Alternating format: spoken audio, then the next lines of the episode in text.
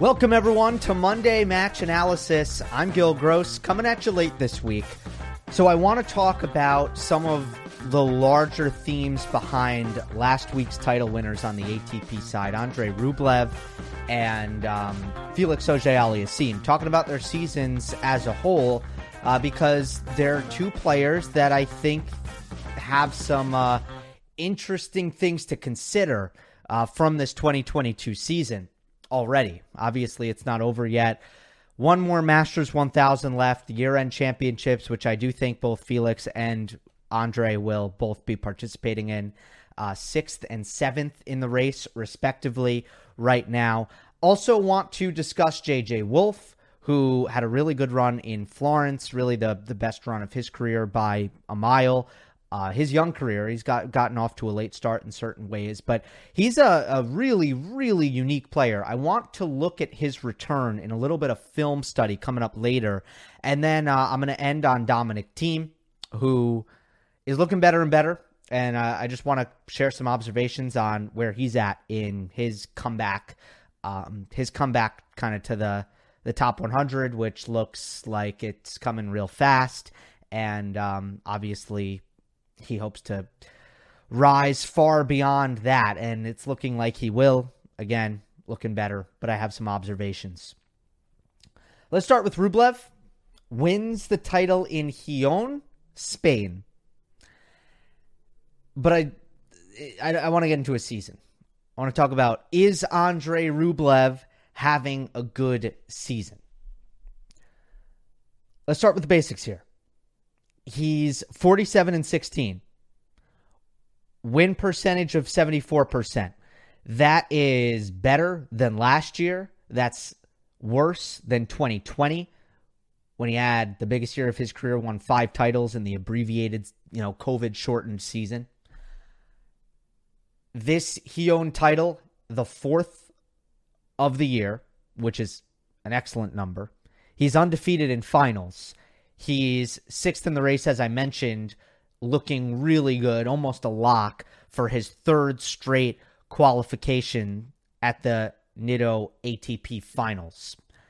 Nine times this year, he's reached the semifinals or better at an event. Those are really awesome numbers, every single one of them, from the record to the number of titles to where he's at in the race is good. How many deep runs he's made, titles aside. But when you pick it apart, you start to see some more nuance, obviously. That is true for any player. So let's do that. Let's pick it apart a little bit.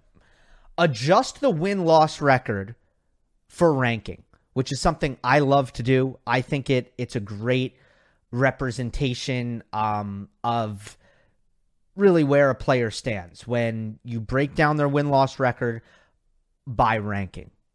And that looks like this for Rublev. He picked up a pair of top 50 wins on his title run in Gijón. So his record now against top 50 opponents is 17 and 13 in 2022. Against opponents ranked outside the top 50, he's 30 and 3.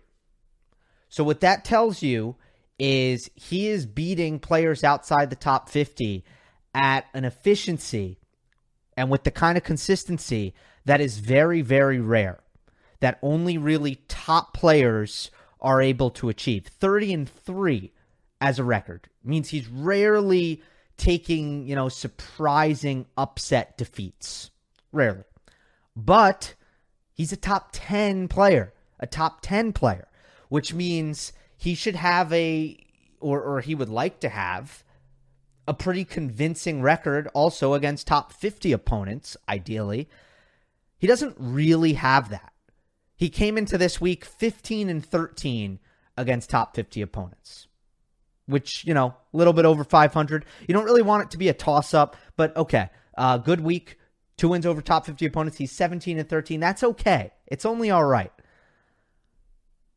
So now the question is what has that translated into? How do we take what we learn about, well, you know, how he's doing against the high quality opponents versus the lower quality opponents? I, think the biggest the biggest thing that you can take away from that or extrapolate uh, from that is well, it means he's done awesome at the smaller events, which we've seen in the past. And he, he's done not so great in the bigger, in the biggest and most important events. Uh, if you look at his nine semifinal or better results, eight of them are at 250s and 500s. You look at the best draws that we have on the calendar, Masters 1000s. Those are the best draws on the calendar. Better than majors. Majors, you usually, you know, as a, a top eight seed, you face two or three players outside the top 50, generally speaking, until you face a top 50 opponent. Masters, you don't get that luxury.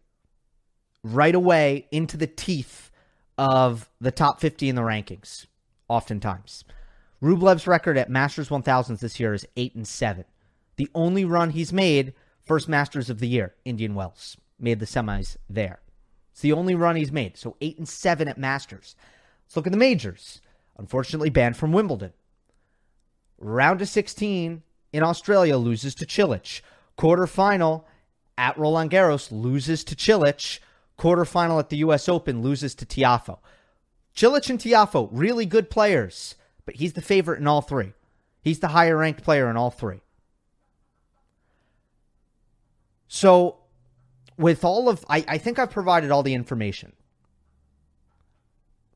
what he's done um, in terms of overall number statistics, and then how we can kind of parse that and see where he's succeeding and where he's failing. So uh, let's answer the question Is Rublev having a good, a good season? Again, things can change, and I'll get into that. But is he having a good season right now? To answer that, you got to say, okay, what what was a reasonable goal coming into the year? I think a reasonable goal for Andre Rublev coming into 2022 is win a big title. So a Masters or a major, win a big title or make a major semifinal. Ultimately, you know, what was realistic? Realistic was try to win a Masters. That that would be a successful season if you're able to win a Masters. That would be the next step or make a major semifinal. Instead, he's going to leave 2022 0 5 in major quarterfinals. And unlike the first couple quarterfinals of his career, where he came in against opponents that were, you know, better than him. He was an underdog. He's actually come into these quarterfinals as the favorite. So I think those were reasonable goals. Win a master, make a major semifinal or beyond. Didn't achieve that. So, despite all the success he's had at 250s, 500s, the great win loss record, the four titles, undefeated in finals, sixth in the race, nine times semifinals or better, all that is great. But to me, We've seen that before. If the reasonable goal was to take the next step in his career, which I think at his age, 24 years old, it, it it's not unfair to to expect that you know Andre at this point wants to be taking baby steps forward. We we haven't quite seen that. So I don't really think it's been a successful season for Andre Rublev despite all of his successes. He's got one more Masters left, Paris. If he wins that, although I think Bercy is the least important Masters 1000 title, yeah, that changes a lot. That changes a ton. If he makes, he, he doesn't even need to win the year end championships. If he makes the final there, or if he wins it, that changes a lot. That might change the answer to that question. In fact, I think it would. Moving on to Felix Auger Aliassime. Same question for him. I'm not going to go as in depth for FAA. But he's a guy who I do think is having a successful season. I think 2022, regardless of what happens from here on out, although I think he, he does need to qualify for the ATP finals, uh, potentially for, for actually to kind of lock this in. But I'm pretty sure we're looking at if we're going to be binary, black and white, yes or no. I think Felix is having a good season.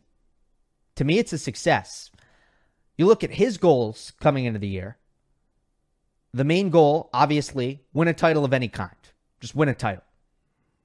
Second reasonable goal, after finishing 11th in the race last year, this year you try to make the top eight. Any young player who's going to finish just outside of year end championship qualification. They're going to come into the next year hoping to be on the inside looking out instead of the outside looking in. So I think Felix is going to go two for two on those reasonable goals.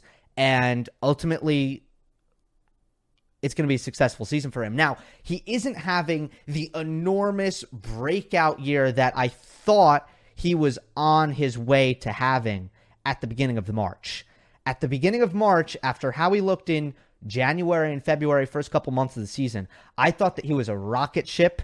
I thought that he was, I thought he had a chance to be a top five player in the world this year. It hasn't been that. The inconsistency has been very, very present in his results. But it's just not fair to change the goalposts like that after after his hot start. You can't sh- you can't shift the goalposts on him just because he got off to a really good start in the season. Ultimately, coming into the year, there were two things that needed to, ta- to happen. He needed to win a title. Now he's got two after winning in Florence this week, uh, or last week, I should say. And it's looking like he'll make the year end championships for the first time. Remember, FAA and Rublev, they're in different spots in their career. Felix is, I, I still think that this is a, a fact that is often forgotten, but Felix Auger Aliassime's 22 years old. So he's uh, a couple years behind Andre Rublev, and the expectations um, should represent that. They should follow that, uh, given the trajectory of FAA's career. But again, that, that trajectory word that I just used, I think it's an important one because that's what I'm looking for here. And that's what I think players look to achieve is to get better year after year. And I think uh, with Felix's 2022, he's done that. Now, I will also say do notice that all three finals he's played this year have come on indoor hard. It's it's not really a criticism. It's not bad thing, but you don't want to be the player who gets their best results on indoor hard court. And right now, the titles for Felix, Rotterdam, and Florence, indoor hard courts, uh, really uh, awesome win at at Davis Cup, really often uh, uh, against Alcaraz, really awesome win at Laver Cup against Djokovic. A, a lot of indoor hard court things happening here, and you really do want to see um, that translate to outdoor tennis. Now, he's had some uh, impressive losses outdoors. When I say impressive losses, I'm talking Medvedev Australian Open, Nadal Roland Garros. I don't say that sarcastically. I, I genuinely mean they're impressive losses. So uh, that's been there, but but certainly that's the the bone that you pick with FAA's resume this season is that his a lot of his success has been indoors. And uh, I make no apology about this. I'm not saying it should be like this, it shouldn't be like this, but it's just a reality. Indoor hard court's less important. It's just it's just less important. That's the facts. There are no majors. I think that is uh, the root of the issue with indoor hard court. I think as a result of that, the biggest lulls in the calendar, February and October. There's no doubt about it. That's when interest in tennis is at its lowest. Uh, that is when motivation is most erratic. That is when a lot of the, the very elite top players will take a break. The lulls on the calendar. Look, it's a long season. There's got to be some lulls on the calendar. It just happens to be, in this case, February after the Australian Open when you hit the indoor hard courts, and October after the U.S. Open when you hit the indoor hard courts. That's how it is. Now, Felix is a player who relies on fine margin aggression, big serving, pinpoint first serves, deadly accurate and damaging first forehands, subsequent forehands.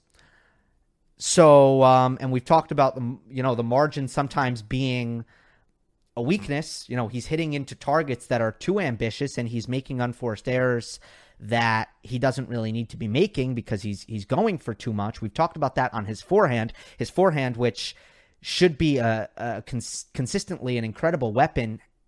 Unfortunately, for most of his career, has been a uh,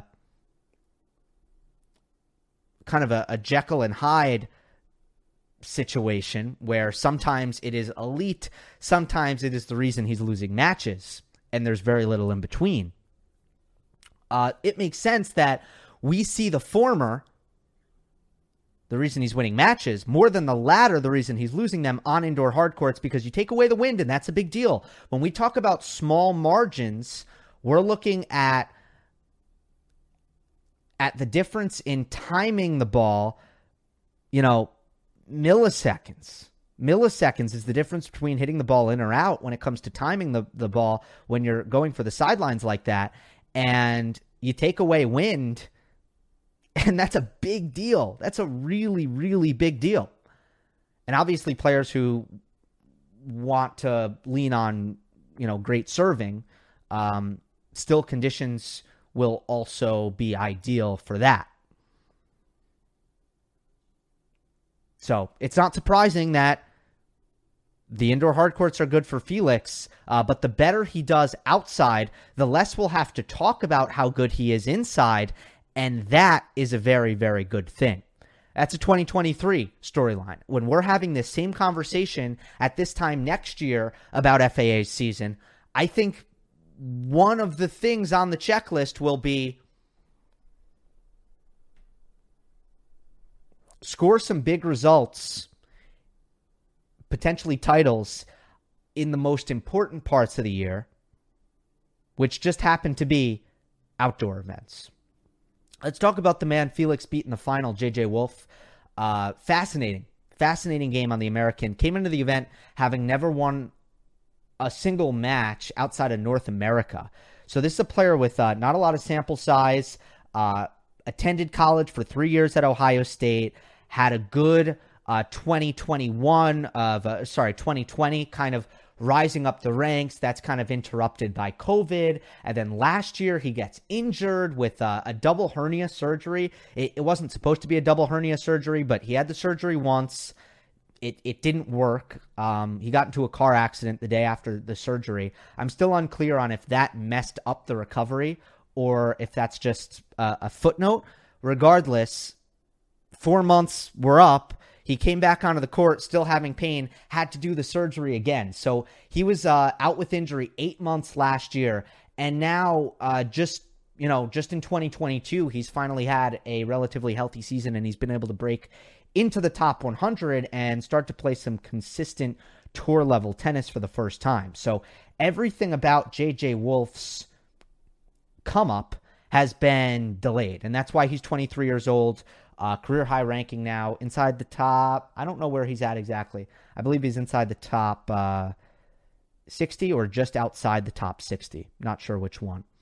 Um, 63 or higher. I think 63 is where he was at. I see I see in my notes here because um, I I did some commentary on the on his semifinal against Ymer um, on Tennis Channel. So that's the deal. That's the backstory with JJ Wolf. But this week he beats uh, Fran- uh, Francesco Maestrelli, Maxime Cressy, Alexander Bublik, uh, Michael Ymer in the semifinals. Ymer's playing awesome. Uh, really tough out. And then he battled well against FAA, lost in that final 6 4 6 4. I want to talk about his play style though because it's it's crazy. It's crazy stuff. When I first saw JJ Wolf, I really didn't get it. I didn't get it at all and I was I was dubious. I said, "All right, so this guy is 6 feet tall and he's basically going to come out here and try to play like Jan-Lennard Struff. He's going to try to dictate at all costs. He's going to hit his forehand flat and aggressive on almost every single swing, really. He's going to come to net that often. He's going to serve like that with kind of the, you know, barely any toss and the really kind of ultra slicey uh general I mean he he's got a good flat serve and uh, his serve's actually awesome. That's one part of his game. I, I can't say I I ever really had anything against his serve, but it was just weird. It was just weird to see a player who who was six feet tall implementing uh, the a game style that uh, is much more typical of someone who uh, was much much bigger. This very kind of all out aggression, kind of power tennis in terms of how JJ Wolf tries to play. I was dubious, but I'm starting to realize that some of the rules just don't apply to him because he's just that talented. And I think the best way to see that is to look at his return. So let's go to some film study here. And um, here's what here's what I'll say just before we get into this. Most players have to make certain decisions on the return of serve. There's a give and take.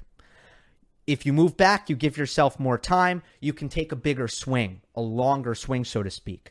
Or you can move up and take more time away, but then you have to abbreviate your technique and you may have to abbreviate to such an extent that you actually have to block or chip the return of serve. JJ Wolf is going to get the best of both worlds here. He's going to stand up and he's going to take pretty big swings. So he's going to take time away and he's going to try to bludgeon the ball at the same time. Well, you're you're breaking rules here. You're not supposed to be able to do that. Not only that, but some players who who do that, I have seen that before, will say, "Okay, well, if I'm going to do that, I'm going to guess. I'm going to anticipate to one side. If it comes to my forehand, I'm going to be waiting with my forehand grip and I'm going to be ready to take that big aggressive cut. If it goes to my backhand, well, I'm not going to grip change and I'm just going to block it or vice versa, backhand, forehand. Wolf is is going to stand up. He's going to take a big cut, and he's not going to even guess. He's not going to sit on the forehand or a backhand. He's actually going to trust his reactions and his reflexes, and regardless of if he's going to have to hit a forehand or a backhand, is actually going to be ready to take a big swing at the ball with his drive grip. It's insane. Here he is at one love. Serve comes in for Felix. I'm going to slow this down for you. Uh, you can kind of see the the speed of of the serve and why this is so difficult. JJ Wolf hasn't really reacted yet, and the ball is approaching, I think, the the net at this point. Uh, because that's how fast serves go. It, it's hard to react. So now he's going to begin his take back. He's got his kind of his his elbow kind of tucked at his right hip. Look how extended he gets on the take back, though, as the ball has now bounced on his side of the court. This is a big take back. Wolf has kind of a strange technique on his forehand where he keeps his arm very, very straight. He hits through the ball very flat, generally speaking. Uh, but he's going to come through the ball. You can look at the path of his racket here. It's pretty significant. There's a lot of movement, a lot of motion, and the more the more kind of loud your technique is, the harder it is to time a return of serve. But Wolf cracks it perfectly on the nose and completely ropes this return at Felix's feet. Um, as you can see, there's barely any time to react because he's taken time away. He's taken this return relatively early. You see where he started. He kind of takes a, a, a forward hop on his split step from where he starts. He jumps forward uh, about like maybe a couple feet, and then he continues to move forward through the return of serve. So he's taking more and more time away, and he's taking a huge swing, and he's hitting, uh, you know, the ball very flat. It lands right at Felix's feet. They play a neutral rally. Now we see another first serve, by the way. These are first serves. Uh, Felix goes T this time. JJ changes his shirt. It's the second set now. And the backhand it's a little bit easier for most double handers, especially, to drive through the ball in their backhand uh, because naturally it's a little bit shorter and the take back is more abbreviated than it is on the forehand side. But once again, you know, he is going to take a, a pretty full blooded cut at the ball on his backhand wing. Now, this one doesn't have quite the aggressiveness that the previous return I showed you has, but he does take enough time away and he hits the ball well enough that that the return does its job and Felix has to hit a first ball backhand instead of a forehand and FA's approach shot is bad. Um, if if Felix had a forehand approach shot, there's a 90% chance it would have been a lot better than this one. And Wolf is going to end up getting a passing shot that he can hit with his eyes closed, and he wins this point. So, what what do we learn about JJ Wolf's return? You know, like what what do we take away from the fact that he's breaking all these rules that he's not guessing, he's not standing back, he's not chipping. Again, he's standing in and taking big swings and not guessing. Like how how how do we interpret this? Well, first of all, um is it working? It, it did work this week because he faced big servers, Cressy, Bublik, FAA, and he challenged them on return. I don't know how many breaks of serve he got against Felix, but um, can I see that right now?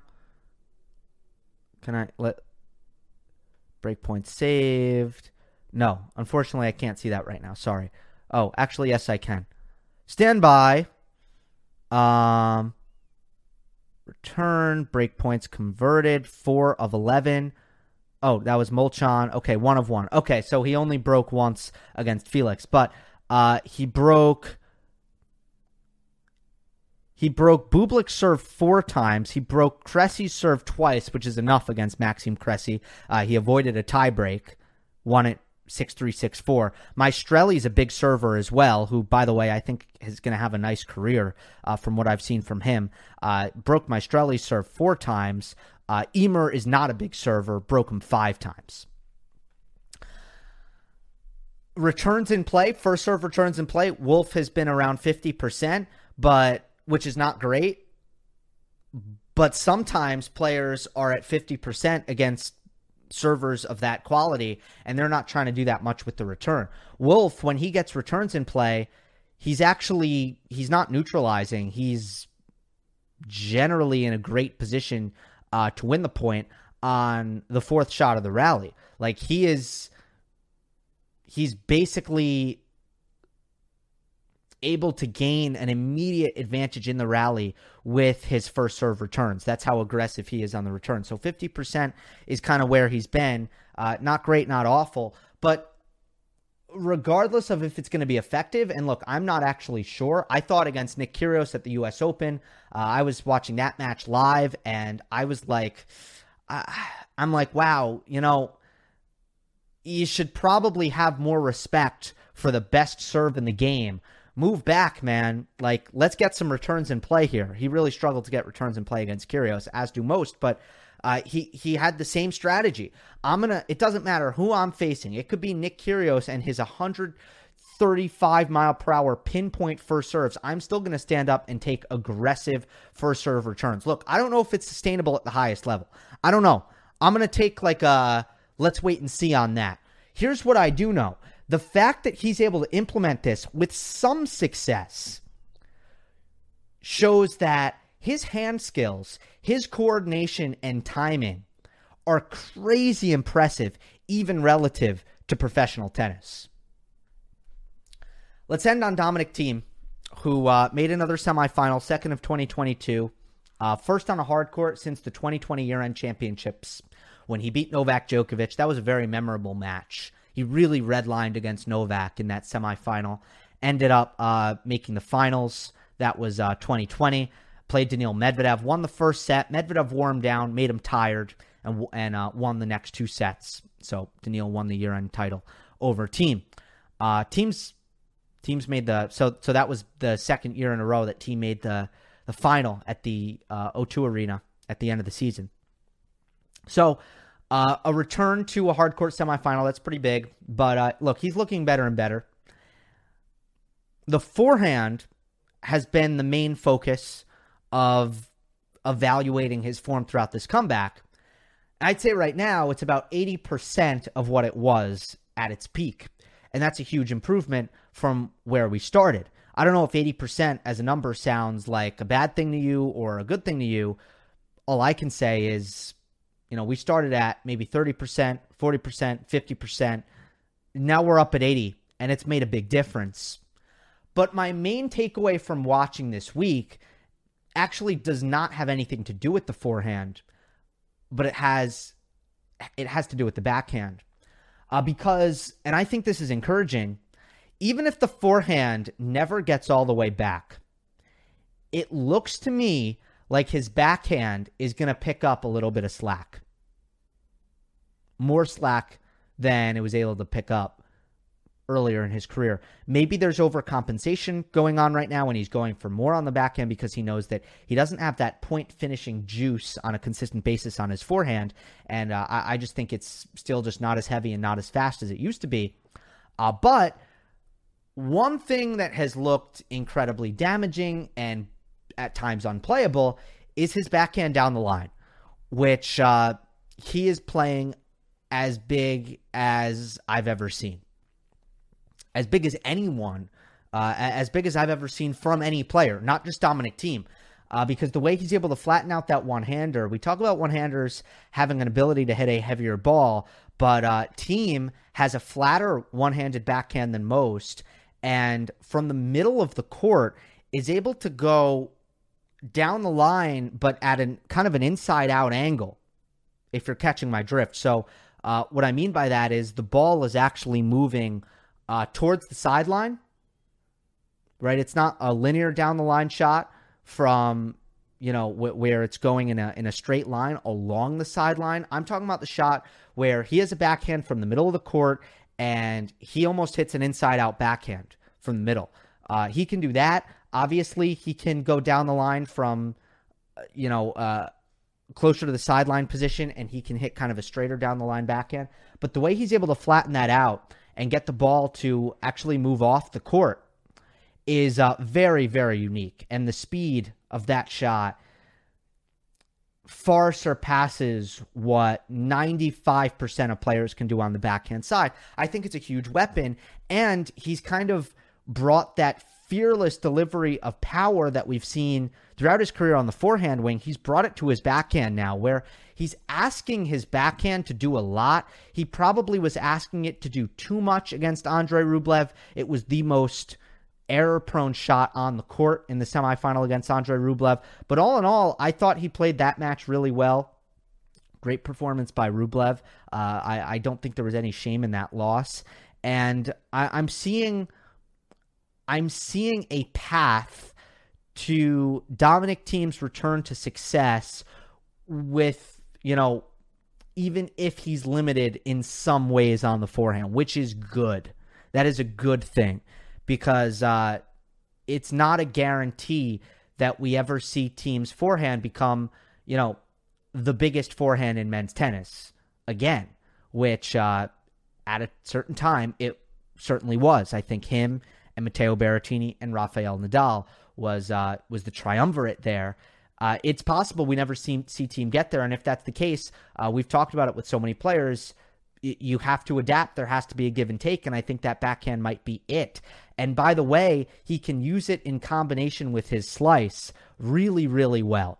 He's got a great ability now uh, to to use his backhand slice to change up the pace in the rally um, to do certain things uh, matchup specific that are advantageous tactically and to get players to hit up on the ball in that backhand to backhand exchange, which can sometimes really set up uh, that aggressive drive. You know, the, the slice that kind of brings players inside the court, out of position to defend. Again, you know, you draw the weaker reply and then you open up the court for offense. So I love the combination of the power he brings on the drive backhand and uh, especially when he's mixing in the slice, which now he does better than ever. His backhand might be better than it was pre wrist surgery. And that was my takeaway from watching Dominic Thiem in Gijón, Spain this week. That'll be it for this week's edition of Monday Match Analysis. Uh, the next Hulk video is in progress. That is the news I will leave you with. Hope you enjoyed. Don't forget to subscribe. I'll see you next time.